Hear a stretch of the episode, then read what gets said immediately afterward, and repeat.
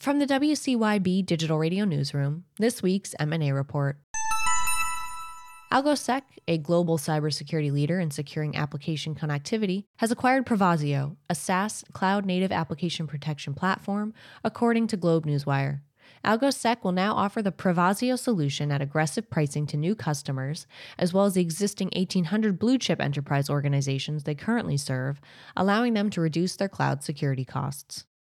From WTOP News McLean, Virginia based Avantus Federal, one of the area's largest government contractors, has been acquired by Lorton based QinetiQ US, the American cybersecurity contracting division of London based QinetiQ Group plc, for $590 million. The acquisition combines QinetiQ's work in robotics and autonomous systems, sensing and protection systems, with Avantus's work in cyber data, government facility, and space. UK based hybrid cloud and on chip cybersecurity startup Tiberium was acquired by Open Systems, a cybersecurity provider focused on automation and managed detection and response services, Tech.eu reports. The deal is expected to bring Tiberium's unique collaboration model to the Open Systems automated threat detection offering.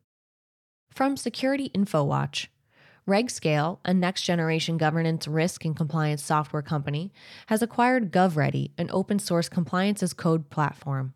GovReady's vision around a compliance as code questionnaire driven approach to generate system security plans, coupled with RegScale's expert driven API centric approach, positions RegScale as the market leading NIST OSCAL enabled next generation GRC platform.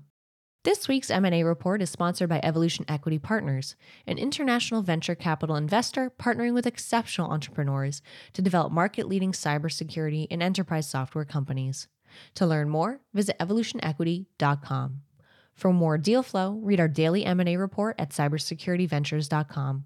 Reporting for WCYB Digital Radio, I'm Hillary McClure.